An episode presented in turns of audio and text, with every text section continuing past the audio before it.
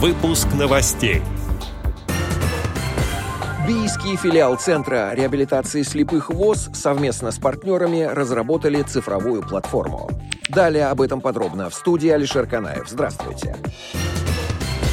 Как сообщает Медиавоз, бийский филиал имени Наумова Центра реабилитации слепых ВОЗ провел презентацию IT-платформы для организации городских экскурсионных маршрутов «Тифлогид», Возможности нового цифрового сервиса показали на Всероссийском фестивале «Туризм без границ» в конце сентября 2021 года в Нижнем Новгороде.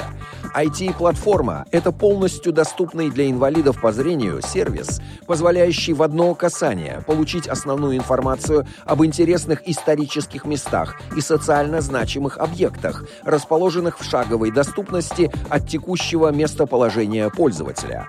Тифлогид разработан для социально ориентированных некоммерческих организаций, реализующих грантовые проекты в сфере социального туризма для людей с инвалидностью по зрению по следующим направлениям.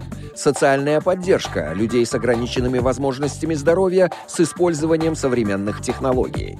Повышение качества жизни людей старшего поколения и людей с ограниченными физическими возможностями здоровья.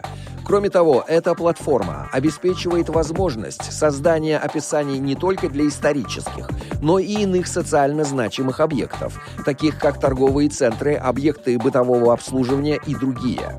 Использование опции описания доступности объектов делает платформу уникальным помощником в процессе пространственной ориентации на объекте. Генеральный директор КСРК ВОЗ в столице Иордании Амане принял участие в выборах в исполнительный комитет Международной Федерации спорта слепых. В ходе мероприятия он выступил с предложениями по развитию спорта для слепых и слабовидящих людей. Являясь представителем ВОЗ по инициативе президента ВОЗ, он обратился к членам Международной Федерации спорта слепых IBSA и успешно выступил с предложениями использовать все его знания и опыт в сфере спорта для помощи незрячим и слабовидящим, сообщает администрация КСРК ВОЗ. Отдел новостей «Радио ВОЗ» приглашает к сотрудничеству региональной организации.